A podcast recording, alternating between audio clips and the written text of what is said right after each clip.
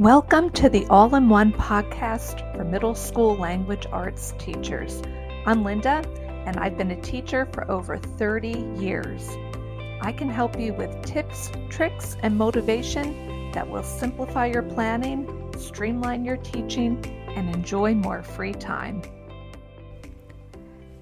Well, hey there, it's Linda. If you're listening in real time, it is almost time for Thanksgiving break. Glory, hallelujah.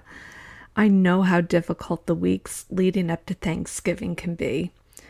If I'm being honest, it was always so overly busy for me that it was a bit difficult to enjoy at times. So I just want to give you a reminder to do your best. I know that sounds very trite and I don't mean it that way, but really do your best to show yourself some grace here and don't try to do every little thing. Um, and that's a lesson that I kind of never learned, and I'm hoping that you will be able to learn that lesson. But in any event, Thanksgiving, as we know, can be a really nice holiday and a way to make some good connections in class with meaningful activities. Um, as a language arts and social studies teacher, it's something that I incorporated every year. And it really is what you make of it. And I have some good ideas from my many years of experience that I'd like to share with you. Before we get into today's topic, though, I want to make sure that you know that I always mention freebies in my podcast. In this podcast, I'll be mentioning one that you really don't want to miss. I really want to encourage you to sign up for my email list because I do a bunch of freebies, and as I do, I start sending them out to my subscribers. And I'll also alert you when I have a sale or there's a new product, so you definitely want to opt into that. Um, everything that I mention will be le- linked in the show notes for your convenience, so don't forget to check that out. Okay, so let's get to it. Today we are going to talk about Thanksgiving in your middle school language arts class. We're going to discuss writing, Thanksgiving themed activities, choice boards, and class discussions. What I want to emphasize from the get go, though, is just putting a turkey on a writing paper or a grammar activity is really not enough for a middle schooler. Um, like I said, I feel that Thanksgiving is such a genuine holiday, and that if we stick to the real meaning, it can be very worthwhile as a language arts teacher. So, the first thing I want to talk about is writing. Many ki- many teachers have kids each year write what they're thankful for, maybe on a feather and stick it up on a turkey. And while I don't think there's anything wrong with that, it's really not enough for a middle schooler um, writing a list of things that you're thankful for. It's been overdone by the time they get to this grade level, and they might make it a bit surface and not as deep and meaningful as you want them to go. So, I have some suggestions. One thing that I'd like to recommend is to try some poetry. With poetry, the choices are endless, and don't let poetry scare you. I te- teachers and kids alike are afraid of poetry and really when it's done right it becomes the thing that kids like the most because it's very free form. For example you can do something as simple as an acrostic with a thanksgiving word such as i don't know cornucopia and I tell kids at this level that you can't just write a word for each letter of cornucopia. You have to write a phrase, and that will make it a little bit more meaningful. So, for example, if you take the C in cornucopia and write something like caring for others means helping when no one is looking, something like that, that would be very, a little bit more deep and meaningful um, than just a, a regular list the thing is there are so many styles of poetry that we can use at any for any holiday or any time of the year. You can use things like odes and calligrams and masks poems and they all work well for thanksgiving. I do want to tell you that my absolute favorite product in my store is my poetry choice board. Poetry is kind of my thing. Um, the choice board has 15 different styles of poetry for kids to write 15 different poems. And it's something that you can use all year, but it would be perfect to start with this at Thanksgiving. There's directions, there's clear examples, and kids can very easily select the style of poem that they want to write and write it about Thanksgiving. Um, it's not only just that, that you're addressing the holiday here, but you are addressing skills such as figurative language and you know stuff like that in a way that's a little more creative and something that they will hopefully care about a lot more. Poems also make a great display if you're in need of a new bulletin board. All right, a second kind of writing is letter writing. Um, it has to be authentic though. And what I do is I have kids write a meaningful letter, emphasis on the word meaningful, to someone for whom they are grateful. And I give them a list and I keep it within the school. Um, I put specific people, such as cafeteria workers, with their name, not just cafeteria worker, the principal, their bus driver, the custodians, people who are often left out and not given like that class, that teacher gift. um, they're going to need, kids are going to need clear directions though, and you might want to do some brainstorming before you begin. I think the biggest problem is when we just say, write a letter to someone that you're thankful for, and we're not specific enough, and we're not getting, you know, excited enough about it, um, and we're not making it feel as important as it really is. Um, I had my kids do this, and some of the people who received the letters were truly beside themselves. To get a personal letter that is well written and thoughtful from a middle school age student who appreciates you is something that does not happen often. So don't miss this opportunity. Like I said, be sure to give examples so kids can really see how you want their letter writing to look, not like an assignment, but something that comes from the heart. So I always write my own letter so that the, and I read it to them so that they can see what I'm looking for. Okay, and the third and last type of writing I'd like to talk about is a creative writing activity.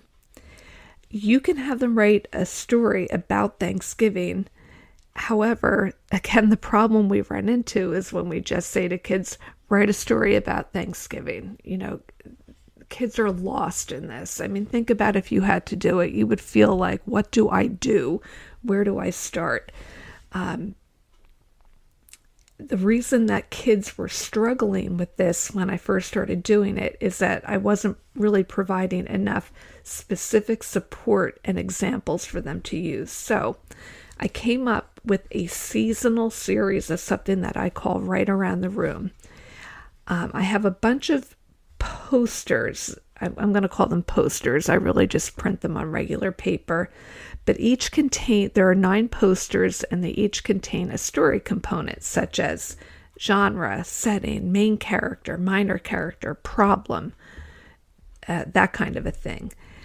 And when they get to, let's say they're at the setting poster, I have, there are six choices. So I have them roll the dice and whatever number they roll is the setting that they will use, and they record it. So their setting might be at their Thanksgiving table, or their setting might be at the class Thanksgiving celebration or the parade. So I try to make it very seasonal and very specific for them. And they go around the room, they get their choices, and then they have enough there that they can write a creative story. Um, by the way, you don't have to have them use dice. They can just simply go around and choose the one they want, but sometimes using dice makes it a little bit more interesting and fun. Um, once they have all their story components, it's going to be a lot easier to write a real story. One mistake I've made with activities like this that you want to avoid is trying to cram it in on one day. Um, I would do this a week before Thanksgiving and let them work on it a little bit each day, maybe like the last 10 or 15 minutes of your class. And you're going to be surprised at how creative they can be if you give them the time and structure. And I'll be sure to link that in my show notes. And these, by the way, also make a really good bulletin board display. Okay, so let's talk about Thanksgiving themed activities. Like I said, just using a worksheet with a turkey on it does not make it a Thanksgiving activity. But there are ways to do this that are a little more authentic.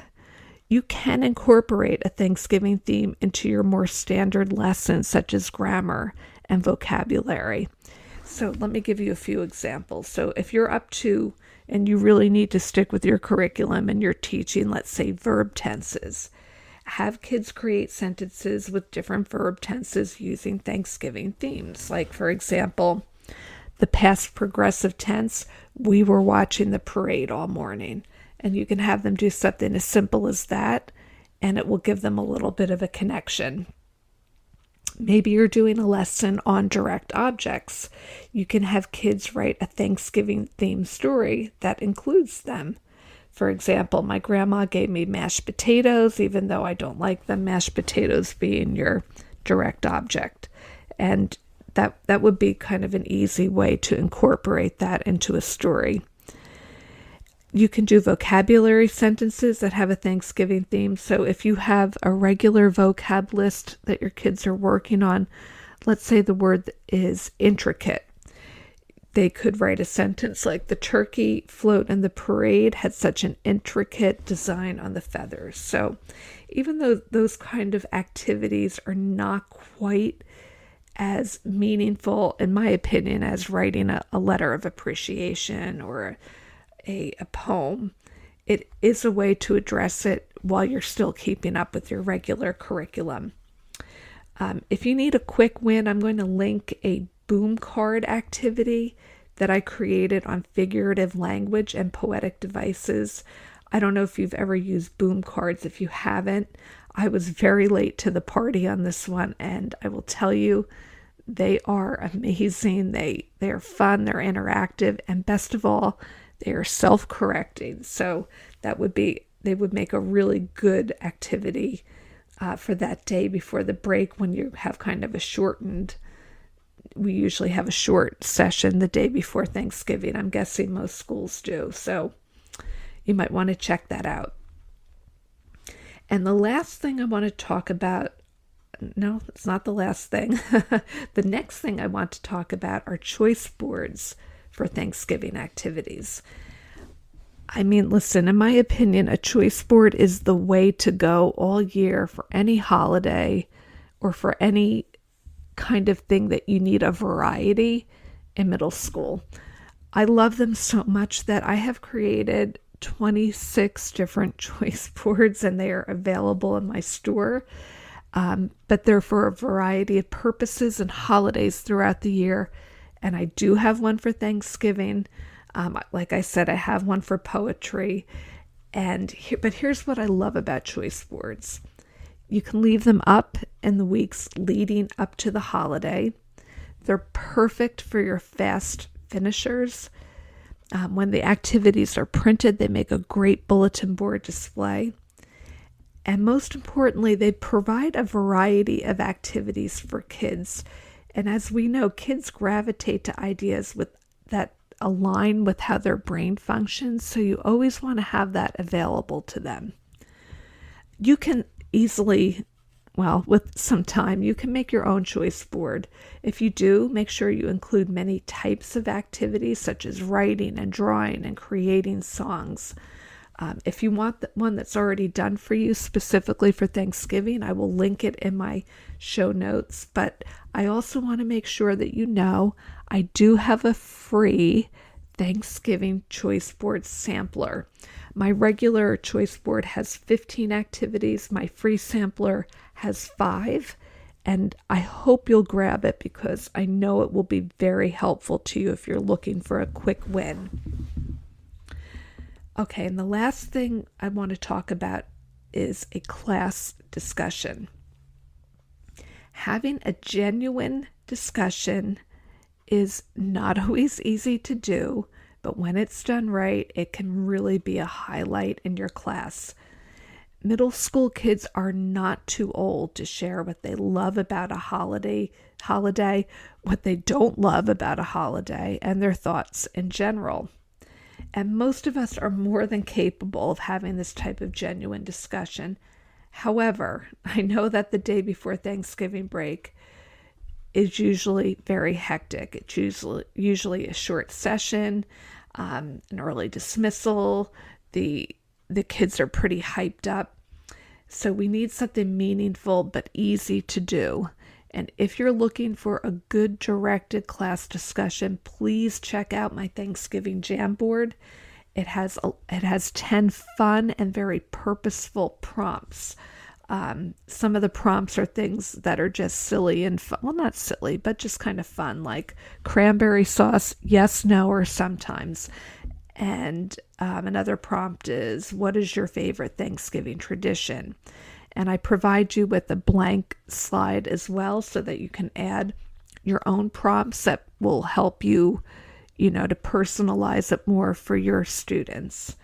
What I do is with the 10 prompts, I usually give kids about 10 minutes to answer them all, and then we discuss them. And you're going to be surprised at how passionately kids are going to talk about how they feel about something like cranberry sauce or about something maybe a little more meaningful, like what they are most grateful for in regards to school. Okay, so that's it. I hope that that these ideas were helpful to you. Um, we talked about writing, Thanksgiving themed activities, choice board, and class discussion. Be sure to tune in next week because we're going to talk more about fast finishers. Um, it's a topic that many teachers struggle with, and I have some practical ideas to help you. Before you go, I want to take a moment to cordially invite you to join my Facebook group. It is really brand new, and the teachers who joined are engaged and have great tips. If you are new, you're going to find that it's a great place to get inspiration and ask your questions. And if you're a veteran teacher, you'll be surprised at some of the ideas you've never considered. And I'll be sure to leave a link to that in the show notes as well. I hope this information was helpful. Be sure to check the links that I mentioned in the show notes. My email is available there as well in case you have questions or comments. You can also DM me on Instagram at All in One Middle School. Thanks for listening, and I'll catch you in the next episode.